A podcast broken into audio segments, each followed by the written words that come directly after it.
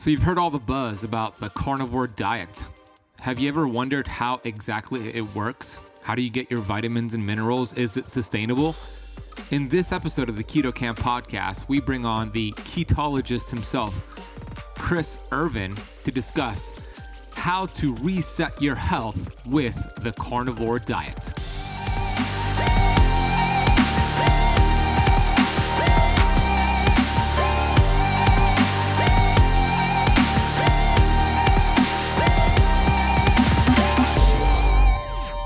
You know, if you're going to do keto, I think that we should prioritize protein more than we have in the past. And your protein demands really should change based on your goals and based on your lifestyle, right? I think, you know, my protein requirements, given the way that I train and how often I, I work out and things, is going to be different. Uh, it's going to require different protein requirements compared to somebody who is maybe more sedentary or has a different body composition. So I guess the, the more simple way to say that is that it, you know, nutrition is personalized. So we need to make sure that uh, we, we're always individualizing everything for ourselves.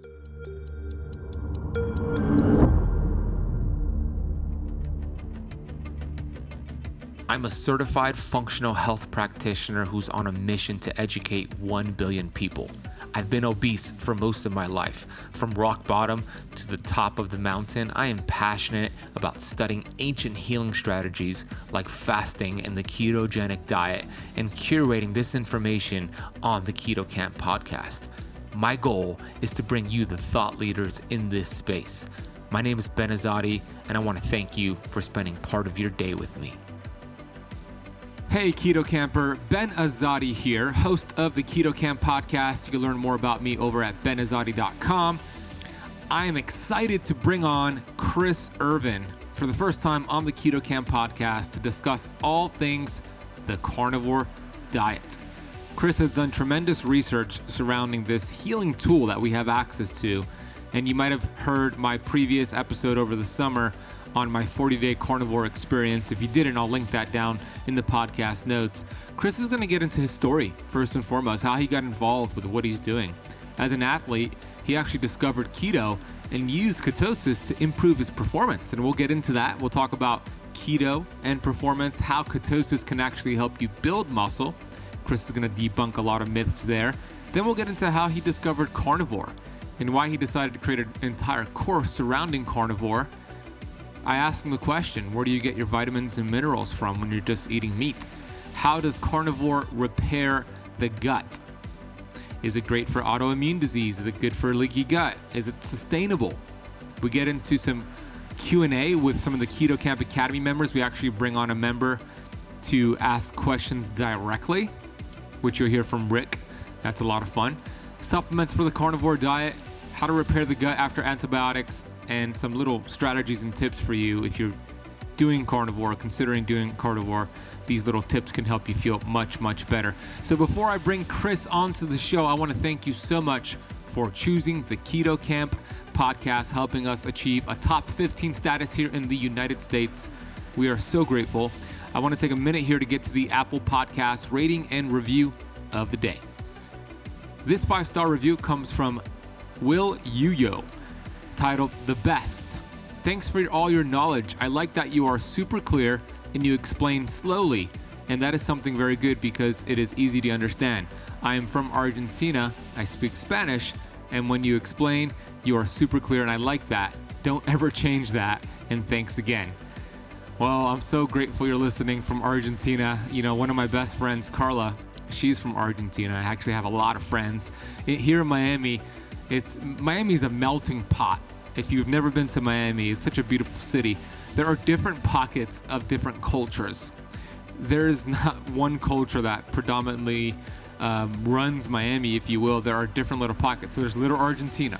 There's little Haiti. There's little Havana, which is little Cuba. There's little Russia. I- I'm telling you, it's, it's so amazing to see that, because you see these restaurants that pop up and families that immigrate here from different countries, and they kind of go to the same pockets, and it creates these different cultures. So Miami's a big melting pot. There is an area here about five minutes south of me here in Miami Beach that is known as Little Argentina. There is Argentinian restaurants and bakeries, and it's a lot of Argentinians live in the apartment buildings there and houses there. So it reminded me of that, but I'm off track here. I wanted to thank you for listening from Argency, and I wanted to thank you for those kind words and also for leaving the show a rating and review. It really does help the show grow and expand and really just touch more lives. If you have not left the Keto Kamp Podcast a rating or a review yet, please do so on Apple Podcasts. It really does help the show grow. When you leave that rating and review, take a screenshot and submit that screenshot photo to support at keto camp dot com with your mailing address in the United States only, and I will sign my fasting book for you and mail it out to you as a thank you. So please do so. It really does help the show grow. I have an exciting new online program that I just launched. It's called the Keto Kamp Membership. With your Keto Kamp Membership, you'll get access to over fifty videos teaching you keto, intermittent fasting, and other areas of health. You're also going to get access to a private Facebook group, exclusive live stream Q and A's with me, a monthly newsletter with some of my favorite keto biohacks. You'll get digital downloads for a keto smoothie recipe, my best-selling fasting book, my best-selling sleep book. You're going to get a grocery shopping list, my Keto Kamp Blueprint, which is an aisle-by-aisle instruction for keto, how to get clean keto foods and stay away from the dirty keto foods. There's vegan meal plans for keto. There's regular meal plans for keto. And you'll get all of this, which is valued at over two thousand five hundred eighty dollars. You'll get all of this for, guess what? One monthly payment of five dollars. That's right. It's not a joke. That's the actual price of the program. five dollars per month, cancel any time. You can get access to the Keto Kamp Membership. I encourage you to go to w w w dot start keto camp dot com. Remember, camp is spelled with a K. w w w dot start keto camp dot com and get access for five dollars. Start burning fat, get coaching, get assistance, and I want to see you in the Keto Kamp Membership. We'll put a link for this as well in the podcast notes. Can't wait to see you in there and help you burn some fat. I want to briefly take a break here and let you know about my favorite coffee in the world. Look, I'm a coffee snob for good reasons, because the right coffee source can be healing to the body, can reduce inflammation, and result in weight loss.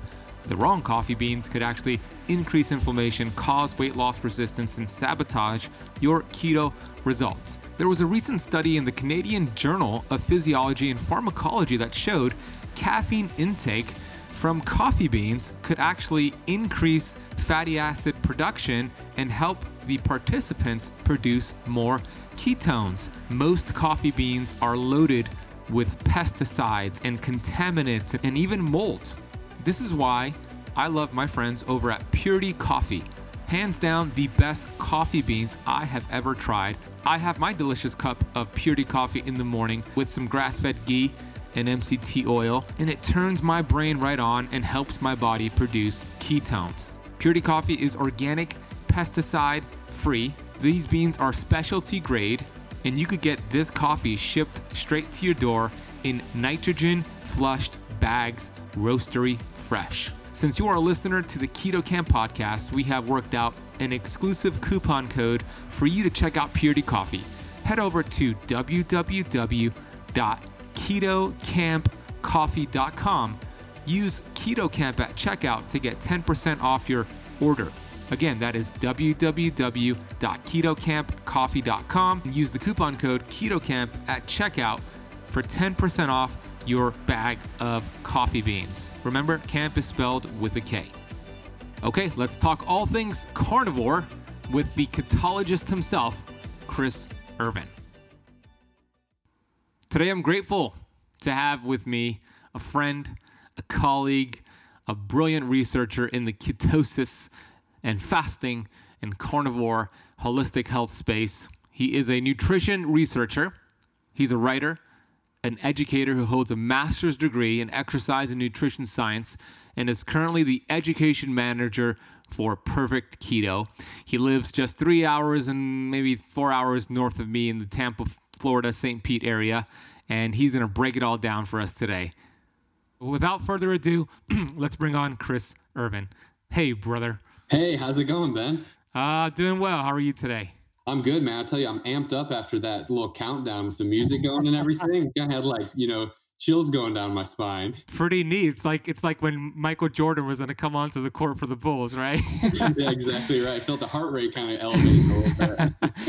So you are doing such great work out there. Not only are you a, an amazing human being with great energy, but you put out a lot of great content. Your Instagram page is just a wealth of information. And you have a, a guide out there on carnivore, and you're doing some cool things with carnivore, which we'll get into. But I want to hear your story. I want you to share with the Keto Kampers how you got involved with this space, Chris. Yeah, absolutely. Well, thanks. I appreciate the kind words on that, especially coming from a great content producer like yourself. But yeah, so my story is, I would say in some ways, very similar to a lot of other stories out there, but there's definitely some unique twists along the way. I came to keto when I was about twenty, I think I was about twenty-four years old, twenty-three years old. I was just finishing uh, graduate school, or I'm sorry, I was just finishing my undergraduate school. I had never heard about the ketogenic diet. I was getting ready to start grad school down here in Tampa. I went to a conference, heard about keto from Uh, the likes of Doctor D'Agostino and Doctor Jeff Volek, who I had no idea about at the time, didn't know who these guys were, but was pretty blessed to have such an incredible intro to the diet coming from these guys who are, you know, the, the rock stars. I always joke they're like the Mount Rushmore of keto researchers. You know, first time hearing about keto, I think this was in two thousand fifteen. Didn't really think too much about it. Kind of thought that it was just more of a weight loss diet. Uh, didn't see any application for myself, so kind of forgot all about it. Went to Tampa a few months later to start my graduate degree at the University of Tampa. First class I take is a sports nutrition class, and we're covering keto. And I'm learning about the exercise benefits of keto and, and how much research is out there about endurance athletes and, and you know, from people like Doctor Uh, or Professor Tim Noakes and, and Doctor Volek and guys like that. So, you know, now I'm super intrigued because somebody that was, you know, I played sports in my undergraduate, was, you know, into nutrition, but uh, didn't really have a great grasp of it, had done a lot of different diets in the past and, and you know, had some great experiences, had some bad experiences.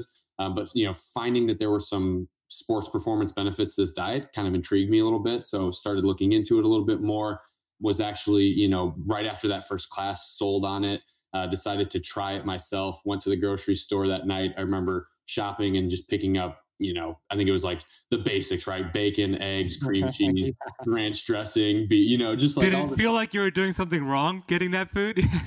For sure. I mean, like my undergraduate nutrition classes were so like anti-fat, anti-cholesterol, no mention of carbohydrates or sugar or anything like that, but just like all about, you know, checking labels to make sure that you're not consuming a ton of cholesterol. So this was, and this was, you know, in a degree that was focused on nutrition. My undergraduate was biology and exercise science. I had several nutrition courses and still just didn't have that correct framework. So it, I definitely felt like, you know, it felt like I was trying something that was good. It was bound to fail, right? Like there's no way I'm actually going to see benefits from this, but everybody's saying that it's great. So I better give it a try. And, you know, admittedly, my first couple of days of keto didn't feel great because of the mistakes I was doing. I didn't know anything about electrolytes. I didn't know anything about, you know, just hydrating yourself properly, or food quality wasn't really a big thing for me at the time. So a lot of those mistakes kind of led to me having a rough intro to the diet. Mm-hmm. Um, but, you know, after a few days, after a few weeks, I really started noticing that I was feeling better. I was feeling, you know, more energy. I didn't really have weight to lose at the time. You know, I was a little bit higher body fat percentage at that time, but it wasn't really a focus of mine to lose weight. But I really started noticing the increases in energy and cognitive function were like the two that just blew me away. Uh, at that time, I had crazy schedule. My Monday through Friday was five to nine a.m. I was personal training at a gym. And then from nine to five, I was working in a lab studying keto. So I'll kind of get to that story a little bit later. Mm-hmm. And then from, you know, five to eight p.m. at night, I was back personal training. So wow. uh, yeah, I was just, I was crushing myself, was definitely dependent on caffeine at the time. And all of a sudden keto comes in and changes everything, right? Just, it, I have this energy, I have this mental clarity I didn't have before. So now I'm like, you know what, there's something to this. So I actually, you know, I was fortunate enough to be able to get into the lab at the University of Tampa and start studying. I got to start studying keto specifically and, and in athletes, which was a really cool opportunity. So I got to look at using keto in, uh, we had, you know, lacrosse players, we had basketball players, baseball players, soccer players, tennis players. And we had really cool general population subjects who just were like training at really high intensities and really knew how to push themselves. So got to do so many cool researches, just like seeing, you know, how we can get people adapted to keto quicker and how exercise performance is affected by the transition into keto and just so many different topics. Uh, so, you know, at this point, I'm sold on keto for sports performance. Uh, I think that it's it's a great use cases there, even for, you know, at the time we knew endurance was great, but was really starting to see that, hey, you know, these athletes in power and and strength sports can also see improvements here. So I was I was a little bit, you know, I was fortunate enough to kind of be an early adopter to understanding its its place in sports performance. And, you know, kind of thought that that was going to be it for keto and me. I thought that, you know, I would just maybe use this as a tool for myself and a tool for people that I would work with in the future who are maybe more focused on athletic performance.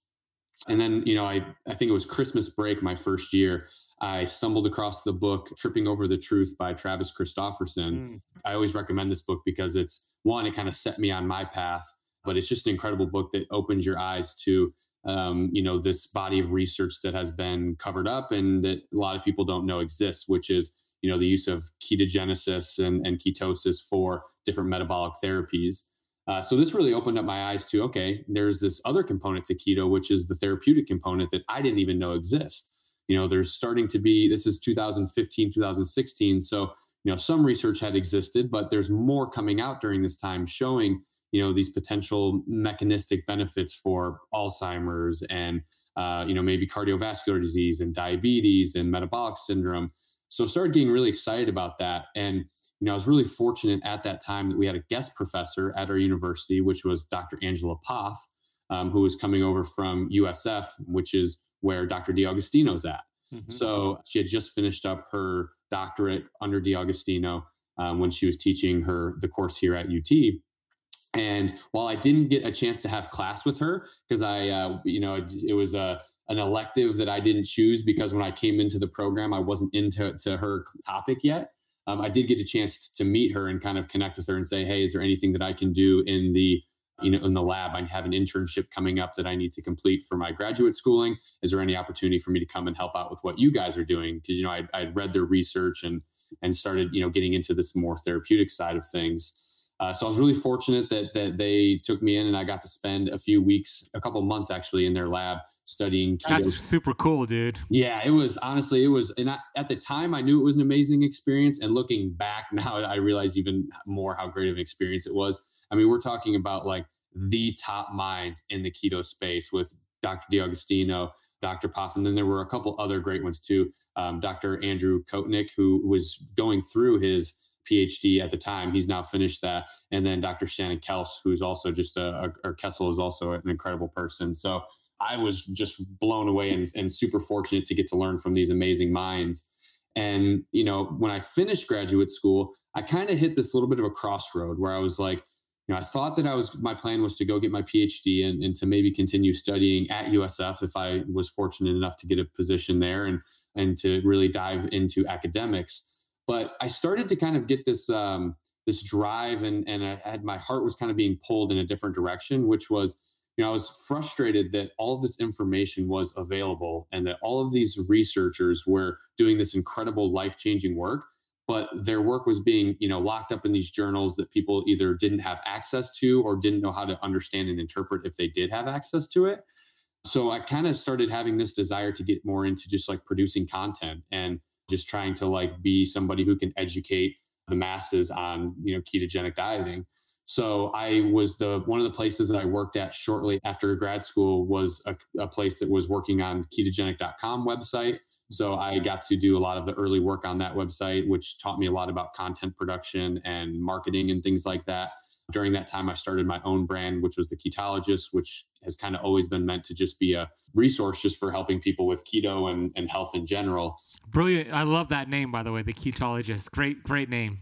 Thanks, man. I have to say, it's funny how it came to me. I was, uh, I think it was right at the end of grad school when it came to me. And I had been, you know, out late the, the night before with some friends, woke up that the next morning, kind of late, was like sleeping in, you know, kind of taking it easy. And like, I just remember as soon as my eyes opened up that morning, like the name Ketologist just hit me in the head, like out of nowhere. The universe just delivered it to you. It just delivered it right to me.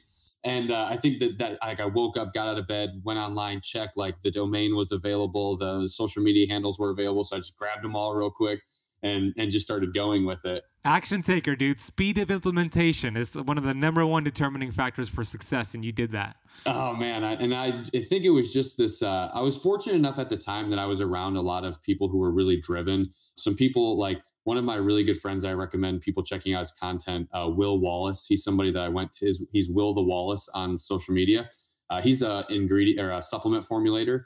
And I went to grad school with him, and we became really close. And you know, me and him and, and a lot of other guys that I was went to school with, we were always just like so driven and driving each other to help people and, and start our own things and kind of get into like health entrepreneurship and stuff like that. So I was I was a lot around a lot of action takers, I think, that kind of gave me that motivation. Mm-hmm. But yeah, so that that's really how I got into, you know, the Ketologist and, and the content production side of things. I just saw that the You know, I wanted this information to be more accessible to people. I didn't want people to have to be able to read an academic paper to be able to figure out that keto can help reverse their type two diabetes, right? And I uh, just wanted to, to be able to serve some role in helping more people get access to that.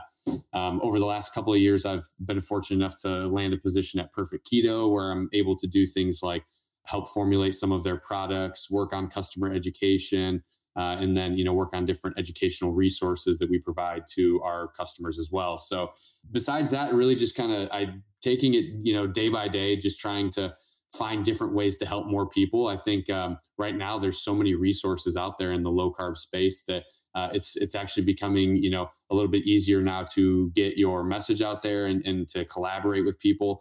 I think you'd probably agree when we first came into this space, it was like the wild, wild west. And there was like nobody to collaborate with, and you were kind of on your own doing things. Yeah. Um, and now we have all these incredible opportunities to, you know, record podcasts, and and things are just getting easier to to reach audiences. So uh, it's been pretty cool to see how that's changed over the last couple of years. Oh yeah, it's really really cool. You know, it's a double-edged sword now because a lot of people are teaching keto, but not a lot of people are teaching it the way that we teach it from the focus of uh, a cellular health, right? Um, when you were sharing that, I remember when I used to own my CrossFit gym here in Miami. Uh, for, for four and a half years, I had a, a CrossFit gym, and I got into keto and fasting in twenty thirteen when I owned the gym, and I used to host these workshops, these these seminars, right? And I had these CrossFitters who were members who would be like, you want me to skip breakfast, I, not have a meal every two to three hours, eat fat? They hated the idea of doing keto and intermittent fasting. I had, I got so much backlash, and then, you know, I just kept doing the workshops. And I remember even doing some workshops when I used to follow the calories in, calories out approach, the science of fat loss, right? Let me show you how to calculate your, your calories here. I remember being so confused with that. But yeah, anyways, when you shared that, it just spawned that memory of mine. Oh yeah. I mean, I remember having that same experience with the gym that I was at, because I was a trainer at a gym here in Tampa while I was in grad school. So, you know, I was working here there so much that a lot of my, I was eating a lot of my meals at the gym. So a lot of the other trainers were looking at what I was doing, and, you know, all of them were like, you know, trying to gain muscle. So they were stuffing down like, you know, tons of rice every time they were eating, like rice and chicken and sweet potatoes, like the, the basic bodybuilding diets. Nice. And they're like, hey, this guy's eating like, you know, two meals a day. You know, he's eating like ground beef and eggs and stuff like that. Like, it doesn't even make sense. How is he able to like work out or, you know, have energy or anything like that? You know, that was also at a time where keto was so less understood too, where it was like, it really was. And I guess we still see this today with so many more people coming into the space. But back then it really was just a eat fat, don't eat carbs approach. There was nobody talking about food quality. There's nobody talking about micronutrients or, you know, anything else other than make sure you put a lot of fat on stuff and make sure that you don't have more than twenty grams or thirty grams of carbs a day. Mm-hmm. So um, space has come a long way in some senses, but, you know, I think that we're, we still got a lot of work to do. Yeah. Yeah, we do. And we're doing it. And, you know, check out Chris's uh, Instagram. It's, it's at The Ketologist, correct? Yeah, that's correct. Yeah, it's, you got a great Instagram. You are very consistent. You have infographics. You have some cool videos. So definitely that's the number one platform I recommend you check them out on. Uh, and then we'll talk about your other platforms later. Before I, we transition into carnivore and how you discovered carnivore and, and how carnivore could reset your health, one last question based off of what you were sharing. A lot of people think it's almost impossible, if not, you wouldn't get the result of building muscle and, and being able to perform as an athlete if you're fat adapted, if you're not having carbohydrates and you're not burning sugar. H- how is it possible to put on muscle? Even, let's say you're an athlete and you want to put on muscle for performance, or you're just, you know, in general, you want to put on lean muscle for longevity. How does ketosis help you do that? Yeah, so I think through through several different mechanisms. So, you know, the idea that a lot of people have is that carbohydrates and insulin are required for muscle growth. And while they do play a role in muscle growth, like you you can use those as uh, influencers on your, your muscles to grow, you don't have to have them. And there are other ways that we can stimulate muscle growth. So I will say that for ketosis to be able to provide muscle growth benefits, I think that the diet and your training has to be optimized to allow for that. Um, but I think two of the mechanisms that are most interesting is one that, you know, you asked about ketosis specifically. We know that ketones are muscle sparing, so they can allow your body to spare muscle break, muscle protein breakdown, uh, which is especially beneficial when you're losing fat and in your cap in a calorie deficit, right? So um, that's one of the the mechanisms, is that it's you're not losing muscle is mm-hmm. step one. And then there's also some really interesting research out there that ketones can stimulate Um, muscle growth by activating muscle proteins, in which a ketogenic diet can produce benefits for muscle building. Uh, but then also, you know, there's things that have to be optimized in the diet to allow for it. So, you know, a research study that came out, I think it was last year, showed that, you know, the traditional twenty to twenty-five percent of your calories coming from protein, uh, that version of keto for healthy individuals' resistance training might not be the best for building muscle. I think that study actually showed some muscle loss in the men. So I think that, you know, getting enough protein in uh, is going to be essential. What's your recommendation for protein? You know, I think that it does depend on where the rest of your macronutrients need to be. Uh, generally speaking, I like to shoot for between like one point two to one point five uh, grams per kilogram, uh, which is pretty high, I would say, by most recommendations. But I think that just everybody can benefit from it. You know, I think that what, what regardless of what stage you're in, like for somebody like myself who's super active and who's working out a lot, and also, you know, a little bit bigger person, having more protein is going to be, I think, important for me to just maintain muscle mass and recover from my exercise. So, so sorry to cut you off. So you said one point two to one point five grams of protein per gram uh, or per kilogram, per of, kilogram of total body weight. Yes. Okay. Got it. Just wanted to be clear there. Yeah. And that's, you know, there's a lot of different ways you can break that fact. That's kind of the, the, one of the ways that I explain it. You can break that down into more simple measures, but yeah, I think that that's just, it's important for even people who aren't trying to gain muscle. So we're, we're talking about gaining muscle here, but even for like, you know, maybe elderly populations who aren't focused on gaining muscle, there still really needs to be a focus on retaining muscle because mm. it's so important. It's metabolically active tissue. You know, we know that a lot of chronic diseases, cancer included, one of the, the reasons that they're able to destroy our health is through muscle loss. So it's just, it's so important for us to keep this healthy metabolic tissue active and stimulated. And I think increasing our protein intake is important for that. So, you know, if you're going to do keto, I think that we should prioritize protein more than we have in the past. And your protein demands really should change based on your goals and based on your lifestyle, right? I think, you know, my protein requirements, given the way that I train and how often I, I work out and things, is going to be different. Uh, it's going to require different protein requirements compared to somebody who is maybe more sedentary or has a different body composition. So I guess the, the more simple way to say that is that, it, you know, nutrition is personalized. So we need to make sure that uh, we, we're always individualizing everything for ourselves. Yeah, well said. And, and, you know, I have come to find over the years of studying and teaching keto that for most people, increasing the protein will get them better results. And most people are, are under eating the protein. So that's super solid advice. Uh, I want to transition, Chris, into the carnivore diet. You know, you have put out a lot of work lately on the carnivore diet.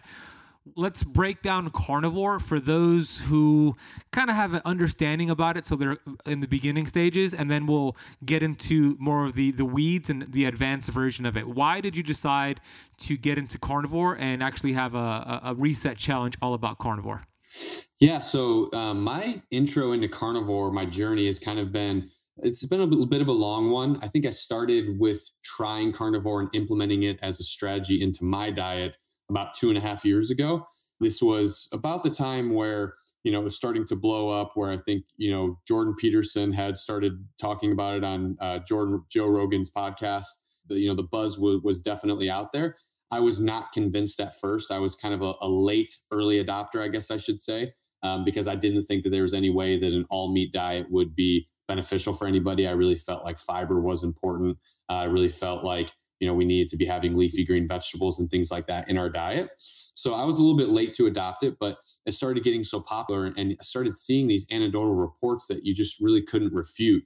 So I, you know, it's like if people are reporting feeling this way where, you know, autoimmune conditions are getting reversed, uh, chronic digestive conditions are getting better, you know, people with joint pain are, are feeling better, what, you know, what's going on here? So I decided to give it a try myself, really loved the way that I felt. And it really changed, even just doing carnivore for thirty days, the first time I tried it, it changed the way that I looked at nutrition and the way that I ate for the rest of my life. I'm still eating differently based on that first introduction to carnivore. And I think the, the biggest reason why was because during that time, I started prioritizing quality red meat consumption, which I wasn't doing a lot of before. And, you know, looking through the research and having a better understanding of nutrition now, we know that red meat is one of the most nutrient-dense food sources on the planet. So, you know, now that I was actually prioritizing this into my diet, I was seeing just these drastic health improvements.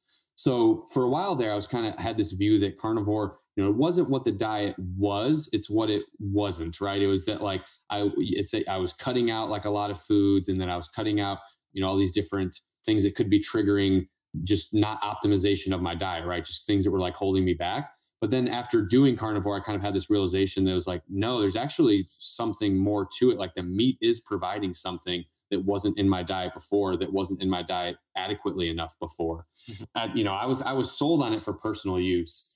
And I had come out with a program a couple of years ago that was more of like a carnivore for body recomposition. So it was for people who were stuck at weight loss plateaus, you know, people who were trying to shred up, lose body fat.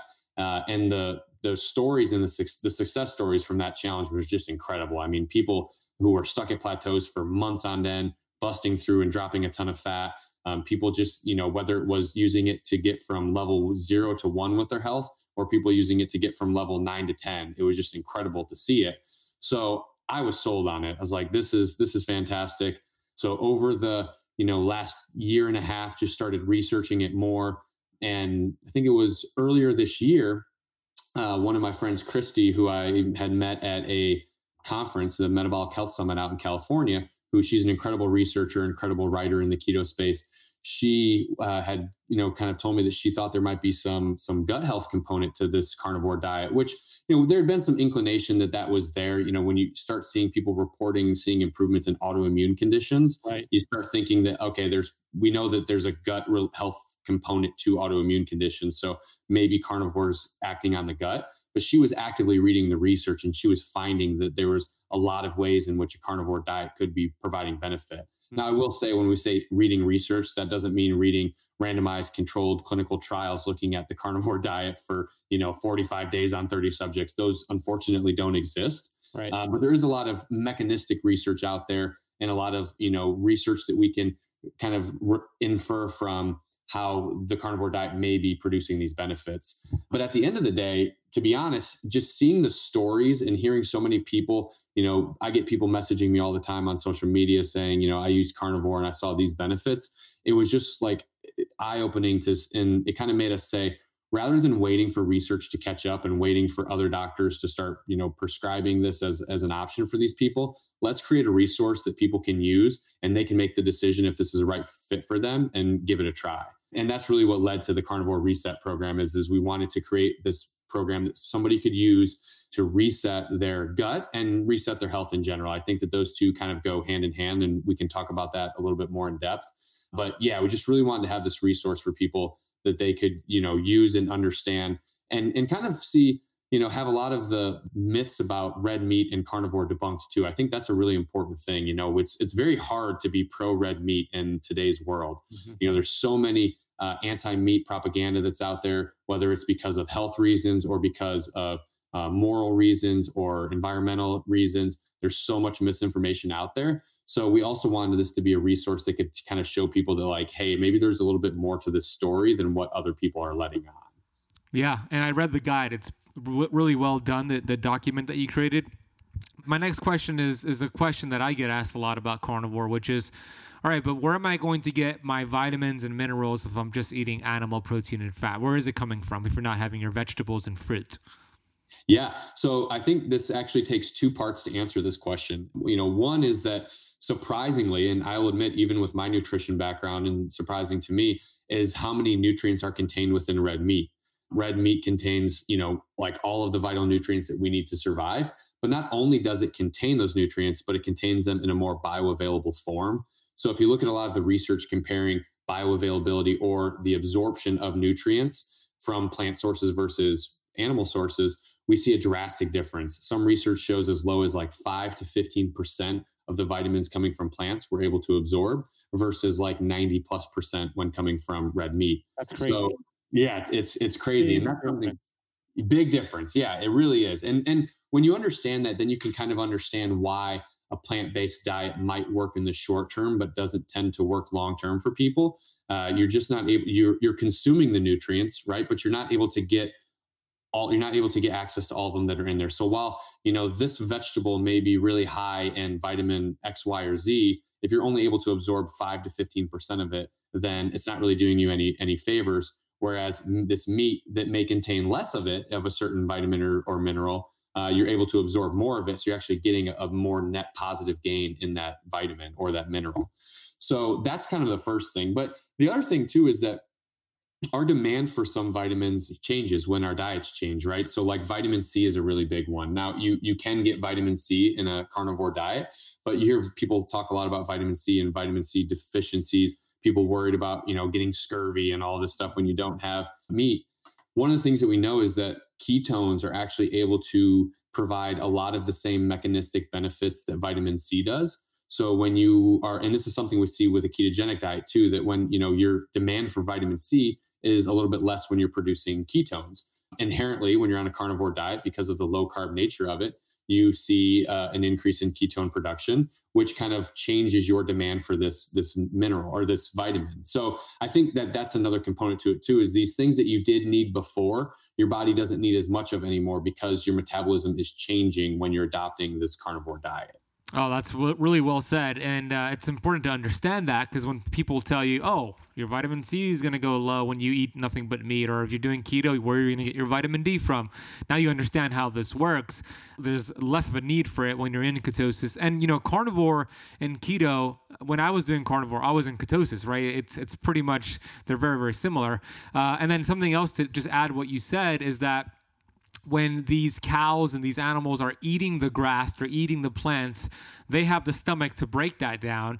And then all the vitamins and minerals get stored in their fat. And then we eat the animal and we get all those vitamins and minerals that are in their fat when we when we cook it. So that's another way we're getting those vitamins and minerals. For sure. It's, you know, I think that it's really important for people to understand that process, because we remove ourselves from food production so much that we don't, when that kind of prevents us from understanding these things that make it easier for us to be, you know, susceptible to what other people tell us about nutrition, right? But when you kind of understand the core basics of it and you understand, okay, ruminant animals like cows have different digestive systems that allow them to turn low quality protein sources into high quality protein sources as those resources relate to us as humans, right? Um, then it becomes very clear what the optimal human diet should be, right? If we know that we need these things in our diet and these food sources contain them in the most abundant amounts and the most recognizable to our body amounts, then, you know, it becomes very clear that, hey, the, you know, whether it's carnivore or whatever diet you're doing, the proper human diet is going to contain red meat in some capacity.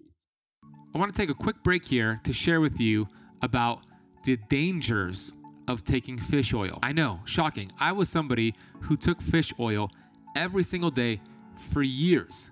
And then I came across a ton of research showing the dangers of consuming fish oil. I immediately found an amazing product called PureForm. PureForm is a plant-based omega.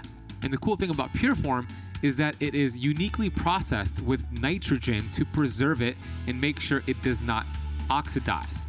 These essential fatty acids are cold pressed, and you get the proper balance of omega six and omega three to feed your cells what it desires. We know that life begins and ends at the cell membrane. And when you have the proper fats, the building blocks for those cell membranes, all of a sudden, your fat burning hormones can do its job. So you lose weight. All of a sudden, your cells produce energy, so you feel good. So we know that cellular health is key for performance and longevity. So I've been taking PureForm every single day. My dog takes it every single day. So does my girlfriend and my mom. This is how much I love the product. If you want to get your bottle delivered to your door, head over to pure life science dot com. Check them out Order a bottle or two, and you'll be amazed by how you feel after taking this just after a few days. That is pure life science dot com.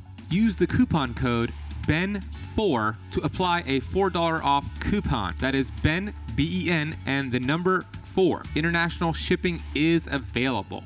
Okay, let's go back into this episode of the Keto Kamp Podcast. So let's let's talk about the gut. You know, why have we seen such tremendous benefit when it comes to repairing and healing the gut, including autoimmune disease, with the carnivore diet? Yeah, so, you know, kind of I alluded to it briefly when I was kind of rolling through my my rant on carnivore, but I think there's two primary reasons why we're seeing gut health improvements. There's what the diet isn't doing to your body, and then what it is doing to your body. So to start with the what it isn't doing, we know that plants contain compounds that are, you know, we I don't think we have a great understanding of, of the full capacity of how these compounds interact in our body. But one of the things we know is that when we have a ton of these um, anti-nutrients and these, you know, these toxins that are found in plants in our bodies, they can cause problems. They can wreak havoc. And what it seems like is that uh, there's a lot of people out there who are sensitive to a lot of these natural toxins and, and anti-nutrients that are found in different plants that we consume. And, you know, I think this can be for a number of different reasons. This could be from over-consuming plants. This could be from generally just consuming a diet that damages your gut and impairs its ability to be able to properly handle the nutrients that are coming from these plants. Uh, it could also, you know, there's just, I think there's a lot of factors that factor into why somebody may be, you know, having gut problems when they're having a ton of plants. So, and a lot of times people don't realize that plants are, are causing the problem. So a lot of times we, because we assume that vegetables, especially green vegetables or really any plant, because we assume that they're good for us, then when we have a digestive issue, we don't think about them as being the potential problem. Mm-hmm. Um, but the truth is, you know, plants do contain these compounds that can be harmful to our guts. So when we give ourselves a break, like we would do on a carnivore diet, which is very similar to like a low FODMAP diet, it's very similar to an elimination diet, you're removing all of these compounds, which is giving your gut a, just a chance to, you know, rest. It's giving itself a chance to um, recover. And, you know, depending on where you're coming from when you go to carnivore will determine kind of what changes are happening here. So if you were on, you know, let's say a, a standard American highly processed food diet, a lot of the benefits that you're getting here is going to be from removing things like refined seed oils and different like processed ingredients and fillers that are wreaking havoc and, you know, causing leaky gut and all these different, you know, digestive concerns. A lot of the benefits going to come from that. If you're somebody who is on a, let's say a ketogenic diet, and you're consuming a ton of vegetables, you're kind of following that, you know, I need to get at least thirty grams of fiber per day, uh, but you're actually, you know, kind of having a lot more than that. You've been doing that for a long period of time. Then the primary benefit you're going to see is in just removing the toxins and plant compounds that are found in those foods. Right. So that's kind of phase one, is you're giving your, your gut a break. And you have, you had a great analogy. I'd love for you to share it now about the deloading. Yes. Yeah, exactly. So, Um, you know, the thing to note with these compounds that are found in plants is that there there may be benefit to them. So there's something that we call um, a, a hormesis, right? Which is is a process that when we have like a stress response to something in our body, there's a kind of a net positive to it. So this is very similar to what happens when we train. So when we train, like you go out and you exercise, you're lifting weights, um, you're putting stress on your body, uh, and you know that stress, it's an acute stressor. And it leads to changes in your body. Your body adapts to that stressor and it becomes stronger. It's a good thing. But if you're always training and you're always beating down your body and you're not properly recovering, then this stressor becomes kind of a chronic stressor that now can become a problem. It can actually be damaging to your body. Um, we can, you know, it can start causing health impairments rather than improvements. And I think that something very similar happens with plant compounds. I think that when we're consuming plants in the right amounts, and when our digestive systems are primed to be able to utilize plant compounds when we eat them, I think that we are able to kind of get some that the stress that comes from those nutrients. I think we're actually able to adapt to that by improving the strength of our gut, uh, improving the integrity of our gut, improving our digestive system as a whole. But when we overload ourselves with these compounds and we don't give ourselves a break, then that's when this starts becoming a chronic stressor that's becoming a problem. So the deloading concept is, you know, similar to training, where we see when you train, you you do a deload, which is you reduce your exercise intensity, you reduce your exercise load, you take time off to recover. we find that you come back stronger. Um, you come back, at, you know, you actually in some cases make improvements during the deload, and you you put yourself in a position to uh, see a ton of improvements after that. I think that carnivore is like the deload for plant compounds in your diet. So you're you're you're doing carnivore, you're removing those things, you're kind of giving your gut a deload from these compounds, which is going to allow it to recover through kind of the ways that we've mentioned here. And then, and we'll kind of get into how meat can further help with this.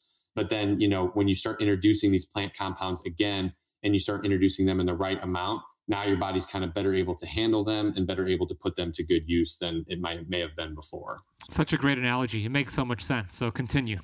Yeah. Um, yeah. So, you know, and then the the second way that a carnivore diet is able to, so, you know, step one, you're removing compounds that are causing your gut to just not, you know, optimally function. The second thing is that meat's actually providing a ton of nutrients to help with the repair of your gut. So, you know, we're talking about nutrients that, one, help with digestion, but also nutrients that help with repairing the lining of our gut, repairing the structure of our gut, you know, reducing the our risk of things like leaky gut syndrome, which is so common in people that have digestive issues and autoimmune conditions. We're restoring the structure and function of the digestive system through the compounds that are coming from primarily red meat.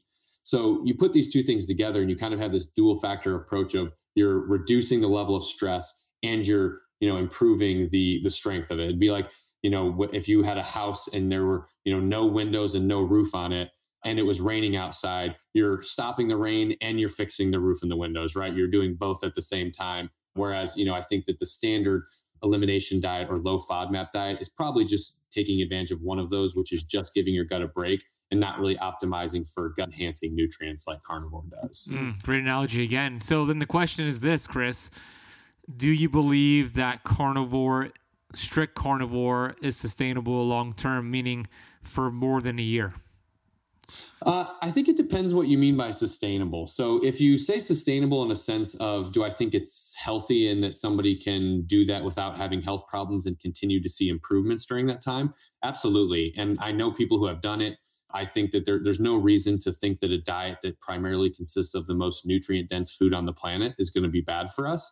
So I think sustainability in that sense, yes. If you're talking about sustainability in the sense of like enjoying your diet and things like that, I would say it depends on the person. So for somebody like me, I've always been a little bit more of a eating for function type of thing, and also just kind of generally enjoy meat and vegetables, and with primarily meat. So like me following a carnivore diet is very easy and sustainable. But for somebody who has a little bit more of a, they like to cook more, or they, you know, have a palate that just kind of desires a little bit more flavor, I think that a carnivore diet can be a bit boring.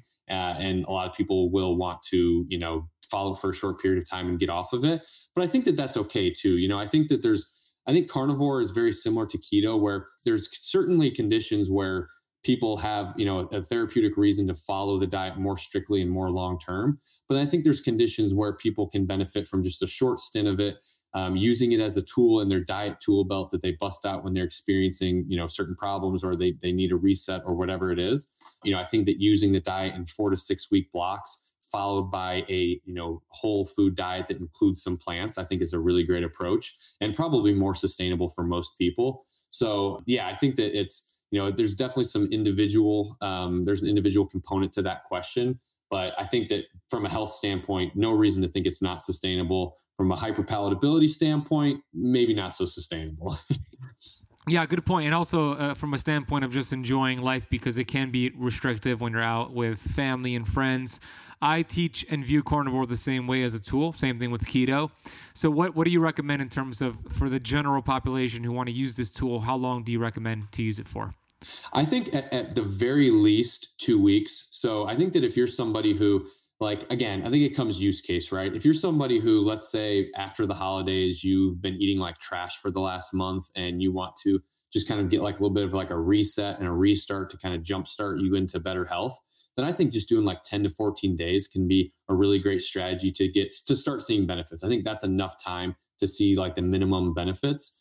I think the best is going to probably be somewhere between four and six weeks. I think that's where you're really going to start giving your body time to heal itself and to really experience the benefits. And, you know, in the first couple of weeks, it's not uncommon for people to have some digestive issues as they're getting more accustomed to this low fiber, uh, low to no fiber approach to to nutrition. So, you know, I think it's good to push through that, get through that first couple of weeks, and then, you know, get to experience a few weeks of what it's like to be adapted to carnivore, because there's a ton of benefits that come along with it. I mean, you you don't have hunger, you don't have cravings, mental clarity and energy are insane. I feel like I, I work out better, I'm stronger in the gym. So there's so many things that are great about it that it's nice to be able to, I think, experience those for a longer period of time. So I think, you know, four to six weeks is going to be my general recommendation for most people. Yeah, great. And then where can they learn more about your, your carnivore challenge? Yeah, so anybody who wants to learn more about it can check out meat reset dot com. That's where they can sign up for the challenge. So we actually have a small group going through the challenge right now uh, that are kind of the, the early adopters to the program. And we are going to be launching another group coming at the end of December, uh, leading into the new year. So this is going to be for people who want to kind of use the carnivore diet to reset after the holidays and jumpstart their New Year's goals. Um, so yeah, you can check that all out at meat reset dot com, or you can, you know, if you have questions, shoot me a D M on Instagram. I love that. meat reset dot com sounds great to me. We'll we'll uh, we'll have Rachel put that down below in the links of the podcast and on the YouTube video down below. You can see it. It's funny because whenever I have a casual conversation with somebody, whether it's somebody who lives in my building or I'm at the airport, I'm on an airplane, I'm talking to somebody, and I mention, you know, that uh, I'm a health educator and I teach keto and I have books. They're always like, oh yeah, you know, I need to, I need to start eating healthier. I want to, I need to eat less red meat and eat more plants and vegetables. And I'm like, oh, actually, it's actually the opposite way. If you want to kind of reset some things, and I explain, you know, if you do it the right way, and, and it's it's important to understand when Chris and I talk about red meat and animal foods, we're talking about sustainably sourced animals, right? Animals that were treated the right way. They were fed grass-fed, grass-finished beef and and, and um, lamb and wild-caught fish, seafood. So you got to do it the right way. But if you do it the right way, then yes, it's super healing to the gut. It has it's chock full of vitamins and minerals. So it's it's interesting. Do you find that as well, Chris, where you talk to people casually and they're saying, "I need more fruits and vegetables and less meat"? For sure. I get, uh, you know, being somebody that's a health educator as well, it's just that you, you kind of run into this thing where everybody that you talk to tells you what their diet is, no matter what. Every conversation is, here's what I eat, uh, which I love. I, I think it's great. But yeah, it's it's so funny how many people will speak with such pride that they're eating chicken and turkey and uh, or in pork and vegetables and, and like lean meat. And they'll kind of talk about this being a good thing. And, you know, this is including people who are doing a really great job with their health and, and seeing a lot of improvements. And then a lot of people who are not seeing as many improvements and they're wondering why. And I think it's always so eye-opening to them. Uh, one population that I think has been really interesting to kind of hear their response to this has been professional athletes. So I, I do some work with professional athletes, just helping them with their nutrition, off-season, in-season nutrition. And a lot of them have been brought up to, to kind of go with the traditional lean meat and, right. and carbs. Like that's the approach that they take. So for a lot of these guys, by the time they get to me in the off season, they've maybe taken some time off. They're maybe a little bit metabolically damaged. So I'll recommend to them a low carb approach that's primarily red meat and vegetables, green vegetables. And and that, that'll be like kind of a three to four week thing to kind of prime them up and get them back to using carbs effectively. And that's always met with this kind of resistance, like, oh, are you sure? Like I can eat like ground beef and everything. Like that's cool. No, no need to worry there. And like, yeah, you know, it's, and you kind of have to go through and explain to them a little bit, you know, why they think the way that they do. I think it's always important for people to have that understanding of like, you know, I understand that you think that, and here's why you think that. And when people have that little bit of context, I think it helps a lot. Oh, totally. You know, the way that they, that we've been taught, even myself, when I was a personal trainer uh, back in two thousand nine, when I went through my uh, health transformation was, you know, lean meat, the leaner, the better, you know, cut the fat. And we understand now that fat is essential to our sex hormones, to the brain function, to the building blocks of the cell membrane. So it's, it's, it's interesting to have these conversations with people. And I have found that when I explain the body from a biochemical lens. And I'm like, well, do you know we're made up of cells and every cell has this lipid bilayer, lipid meaning fat. And uh, the brain is mostly fat. Babies that are breastfed go in and out of ketosis to help the development of the brain. That really lands with people and it helps them understand, oh, actually more fat could be better. And then when they make that switch, I'm sure you've seen it, they feel so much better. Their vitality goes up, their libido goes up, their energy goes up because now they're giving their body and their cells uh, these building blocks. Do you see that as well? When they make that switch? For sure. Yeah. I mean, a lot of people don't realize how bad they feel until they start incorporating some fat in their diet. And admittedly, I was there too. I mean, after my undergrad and kind of thinking that fat was bad and cholesterol was bad, I was definitely on a high protein, moderate to high carb, low fat diet. Like that's what I was following. And, you know, thought that my lack of energy was not getting good quality sleep, or thought it was, you know, that I was pushing myself too hard in the gym, and, and just, you know, always coming up with excuses because it couldn't be that I wasn't eating enough fat. Right. But, you know, this, the improvement that I saw is the same improvement that so many other people see, is that when you're, and it shouldn't be surprising, right? If we're eating the things that our body needs to thrive, we're going to feel better. So when people start eating more fat, if you're coming from a low fat diet, this is going to be the first time that you've been providing your body with the things that it needs. So it's going to waken things up. You're going to feel ways that you haven't felt before. You're, you know, if you're all of a sudden eating eggs for breakfast instead of toaster strudels, like your rest of your day is going to feel dramatically different in terms of your energy levels, your mood, your cognitive performance, and everything. So, and to me, that's the most rewarding thing, right? Like, it's nice to see people lose a lot of weight. It's really nice to see, uh, you know, of course, we want to see people who, you know, are able to reverse chronic disease and things like that. But the really rewarding things, I think, are to just hear people say things like, I don't hate my job anymore. I don't, you know, I'm not groggy going to work. I can spend more time with my kids now. Uh, I'm in a better mood. I'm happy. I sleep better at night. Like those little things where it's just people are gaining their life back. Yeah. Um, and, and, you know, if I think if people real like, there's so many people out there that don't realize that they have that capability, that, you know, healing is something that they actually have. All of the resources necessary is available to them right now to be able to heal their body into some capacity. And I think once people kind of catch a glimpse of that, it, it really can be like the first little marble that leads to something greater. So I, I think that, you know, for anybody listening to this, it's like, if you can just have day one, you know, get your day one and experience what day one and day two and day three feel like, it's going to be really hard to look back. Well said. You know, it's one of the most selfish things we can do is be unhealthy, because then we are not just robbing ourselves, ourselves of our true potential and personality, but those around us suffer. But when you do the opposite and start focusing on your health and filling your cup up, then that cup could overflow to other people. So you're so right. And it's funny, you mentioned toaster strudel. Man, I used to have toaster strudel every single morning with a glass of milk. I used to put it in the microwave, drink the milk, and it, I felt awful, but it tasted good at the time.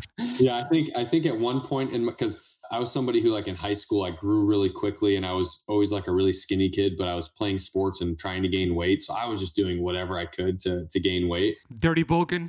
Oh yeah, dirty bulking, man. I remember eating like. like pl- a whole plate of like cinnamon rolls for breakfast would be like what I would, that'd be like the whole thing of it. And still, still couldn't put on weight because I, it was just like, you know, a kid with the crazy high metabolism, but it was crazy. Even then, you know, even though like eating that way didn't lead to like me being like obese or anything like that, I definitely can remember, you know, doing things like in sports, having like low blood sugar and like getting like my hands feeling shaky, or you know, being like just tired in the middle of the afternoon in school. Like, no, there's no reason for a fifteen or sixteen year old to be tired at noon. Like that's, you know, not normal. So I, you know, it's just, it's crazy. The, the changes that your body goes through as you start putting the right things in it.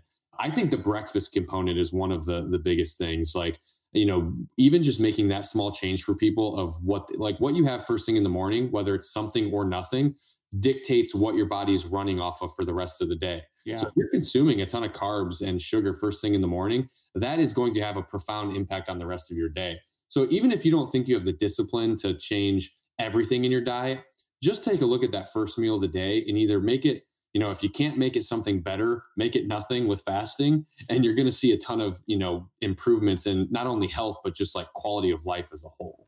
Yeah, well said. That's a great place to start. You know, if you're if you're listening or watching and you're you're struggling with your health and you want to just take that first step, then uh, focus on that first meal, whether it is switching that high carb, high processed, sugary breakfast.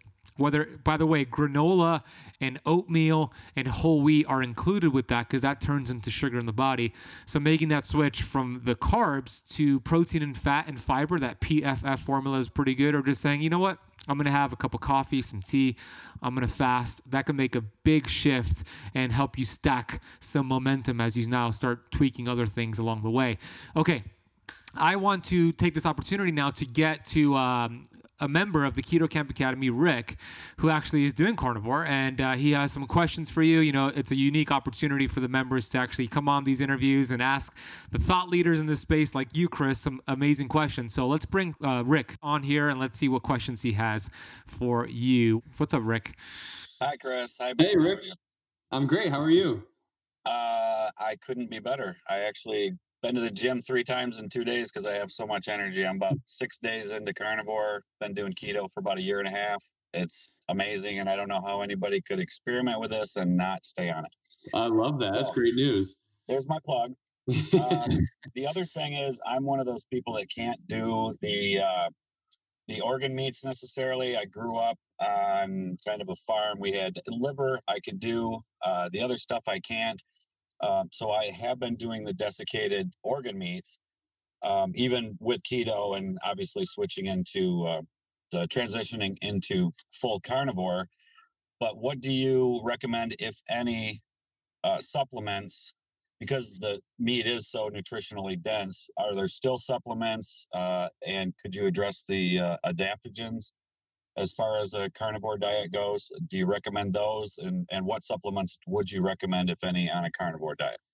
Yeah, great question. So the first thing I do want to mention real quick, because the taste of organ meat has been something that's been a problem uh, in my household as well. Been had been trying to get my wife into to eating it with me. I've kind of sucked. I don't enjoy the taste either, but I've been like sucking it up and eating it. Um, but I found that you can get these. Um, so Force of Nature is a company that makes the ancestral blends, which are basically like fifty percent ground beef, or they have bison, and then twenty-five percent heart, twenty-five percent liver. So it mixes it in with the ground meat and really helps with the taste. So we've been making things like stews, and like last night we made, like if you're doing full carnivore, you wouldn't be able to do this, but last night we made like little uh, lettuce wrap tacos with them. But you can, there's like carnivore stew recipes out there that you can make that will help you get those organ meats in and, and really help hide that taste a little bit. So uh, I can follow up with you and, and send you some recommendations there. Um, sure, thank you. Yeah. And then in terms of supplementation, I think electrolytes is a really big one. I think that's really the only one that is a necessity. And the reason why is because, you know, our, our ancestors, when they were eating a lot of meat, they were also drinking the blood of animals typically, which contains a lot of electrolytes. So they didn't really have a need for supplementation. So I always think that's important to point out, because we always talk about like eating ancestrally, um, but you, especially in the carnivore space, but there's some things that we're not doing that our ancestors did do. And, and this is one of them. So I think an electrolyte powder of some sort is going to be beneficial. Now, if you're somebody who is going strict carnivore and not trying to have, you know, any other non-carnivore compound, then you might have to look for a capsule electrolyte supplement, because, you know, th- those are going to not contain anything like a, like a stevia or, or something like that. So that would be my primary recommendation for supplementation. And then adaptogens, I think it really just depends on what your goal is. I'm a big fan of adaptogens. Uh, I don't think there's really any that are like essential, and especially essential to carnivore. But I think that if you have certain goals, then adaptogens can really align with them. Um, I found that ashwagandha is really great for relieving stress. And I've also found that it's pretty incredible for uh, like a pre-workout ingredient, like giving me a little boost before I train. Um, I found that rhodiola and lion's mane are really good for like cognitive function and, and kind of getting, you know, a little bit more focused when I'm doing deep work. So I think that if you, you know, if you're looking for a certain, enha- I kind of view adaptogens as something you can use to enhance a certain goal that you're shooting for. So if it's more energy, then, you know, something like Panax ginseng might be a really good adaptogen for you. If it's more vitality and stress relief, you know, ashwagandha might be that one. But yeah, I definitely think that they're really incredible ingredients to incorporate. Thank you. Thank you. Yeah, of course. Very much. Appreciate it. Rick, does that answer all your questions, brother? I don't know what I would do with more energy, but I will have to check into that. That's awesome, man. Four times a day in two days, right? It's a good problem to have. So kudos to you. And, and, and you'll keep me posted on how it goes. So thank you for uh, coming on here, Rick, and asking Chris the question. And kudos to you for taking action with this powerful tool called carnivore. So I'm going to take you off here, Rick, and I appreciate the question, brother. Thank you both. Yeah, thanks, Rick. So we have some more questions here from some of the Keto Kamp Academy members. Uh, okay, so Margo over there in Utah, beautiful Utah, says, what's your opinion on the length of carnivore? She means to repair the gut after taking antibiotics. Great question.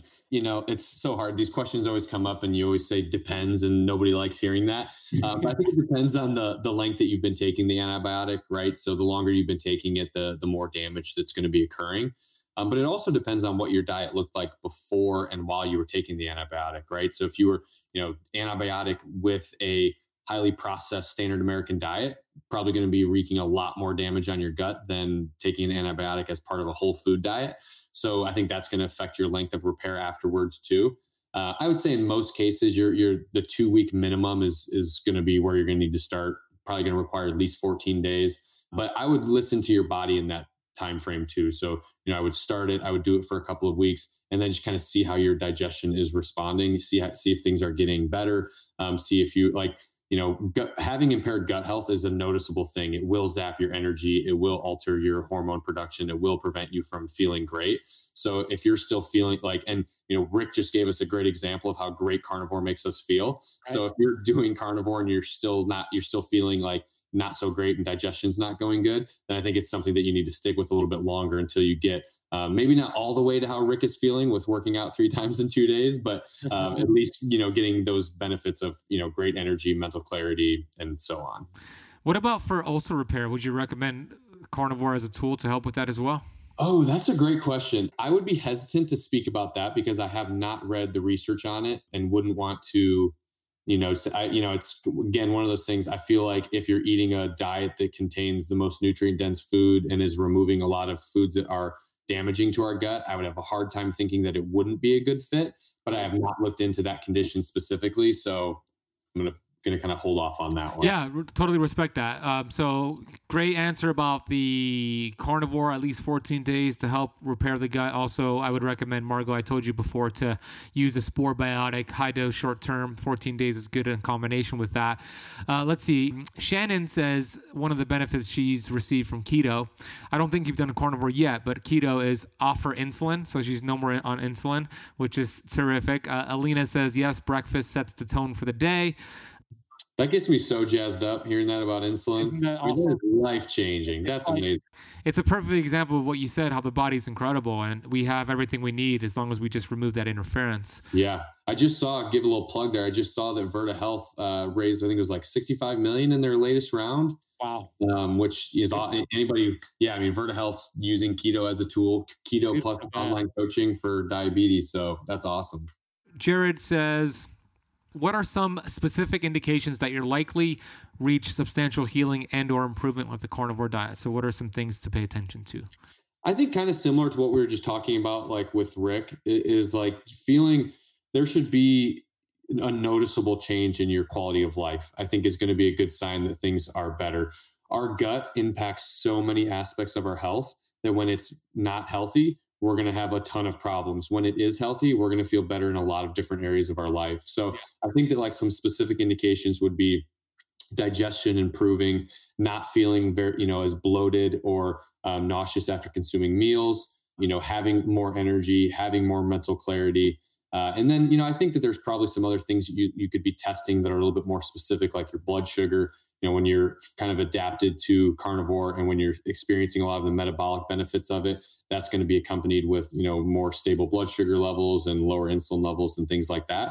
So I think there's things like that you can test. But I think really just looking at things like your digestion, your energy levels, your mood, cognitive function, those are going to be really great ways to tell. Yeah, yeah, and for me, Jared, I'll share. When I first did my carnivore experience, I noticed experience. I noticed that my skin uh, complexion improved. I noticed my autoimmune flare-ups started to go away. I was less hungry. It was a psychological switch for me to make because physiologically I was not hungry and uh, I had nothing but just animal fat and protein, but I was so used to psychologically pairing that with vegetables and a side that it was kind of weird. And I thought I was hungry, but I was full just because I wouldn't, I didn't have that side with it. So that's something that I noticed, but energy levels improved for me. My sleep improved. Uh, I verified that with my Oura Ring, sleep scores improved, readiness score improved. So yeah, those are some things that you could pay attention to, Jared. I think too, just to add one more thing to that is, you know, if you're anytime that you're jumping into any sort of diet, I think it's good to have like a goal kind of mapped out, like, or some goals, some things that you're looking to change. Yeah. So if you're coming to carnivore, you know, having some things like for, for Ben, it might've been skin, right? Like I'm looking to see some skin improvements. Um, for me, one of the things was joint pain. I've uh, kind of always had joint pain in my knees from playing a lot of sports. Mm-hmm. And, you know, I'd heard about the joint improvements of, of carnivore. So that was something that I was monitoring while I was doing carnivore that first time, was like paying attention, being intentional of noticing when did I start seeing those improvements? And, you know, how long did they last for? And when I stopped the diet, how long did I maintain those improvements for before I started going back to feeling, you know, the way I did before? So I think whatever you like, you should pick out some specific goals for you for why you're doing any sort of nutritional intervention, and then track your changes within those goals. Ah, great advice right there. Um, so where is the best place, Chris, to go check out your work? I mentioned at The Ketologist on Instagram. Where else? Yeah. So at The Ketologist on Instagram, I also have a website that's at The Ketologist. I wrote a book called Keto Answers that you can find on Amazon. That's two hundred sixty-eight questions and answers about a ketogenic diet. Um, and then YouTube, uh, which is Chris Irvin M S. Those are the, the main places. And then I actually do have a podcast of my own, which my episode with Ben, I think, is going live today because we oh, did wow. a podcast. Well, yeah, so um, I should be getting that over to you either today or tomorrow. But that is the Thinking Health Podcast. Uh, and I also have a newsletter called the Thinking Health Newsletter, which is Um, a lot of, it's just a lot of nutrition philosophy and health philosophy is kind of the point of that newsletter. So those are some different places you can check me out at. Go check them out. We're going to put all of those links and resources down below in the YouTube video and in the podcast. Chris, as you can see, is a wealth of information. He's a, just a good human being. And uh, how old are you, Chris? twenty-eight. twenty-eight years old. And look at the work that he's doing. At twenty-eight years old, I am very excited to see what you're going to be doing when you're thirty-eight, forty-eight and beyond, because dude, you are just well above your years when it comes to wisdom. And I just appreciate your work. Uh, thank you for breaking down carnivore so well. We'll bring you back again. We'll do round two, and then we'll dive deep into your book, Keto Answers, and we'll do a, a keto masterclass for the keto campers. I love it. Sounds great, Ben. Appreciate the kind words too, man. Like I said, I uh, definitely look to you for a lot of tips on producing content and education. So appreciate those words.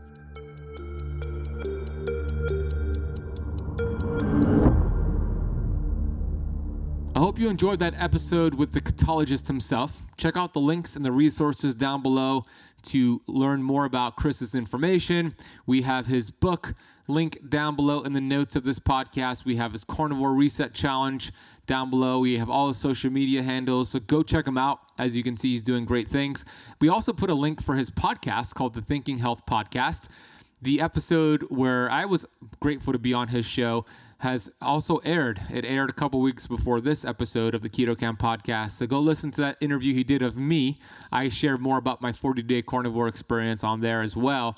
And that we'll put a link for that down below in the podcast notes. Shoot us a screenshot here of the podcast. Let us know you listened to it.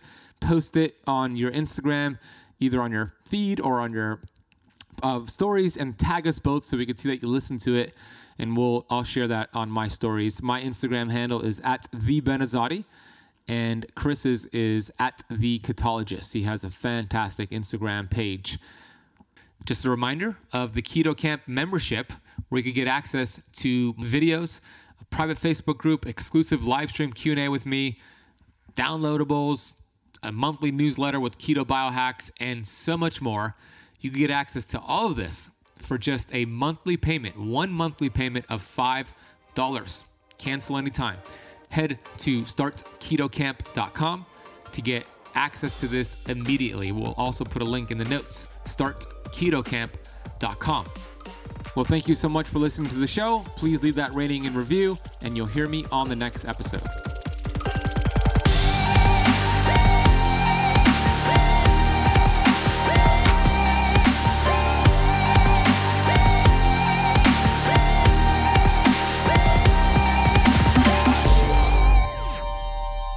This podcast is for information purposes only. Statements and views expressed on this podcast are not medical advice. This podcast, including Benazadi, disclaims responsibility from any possible adverse effects from the use of information contained herein. Opinions of guests are their own, and this podcast does not accept responsibility of statements made by guests. This podcast does not make any representations or warranties about guest qualifications or credibility. Individuals on this podcast may have a direct or non-direct interest in products or services referred to herein. If you think you have a medical problem, consult a licensed physician.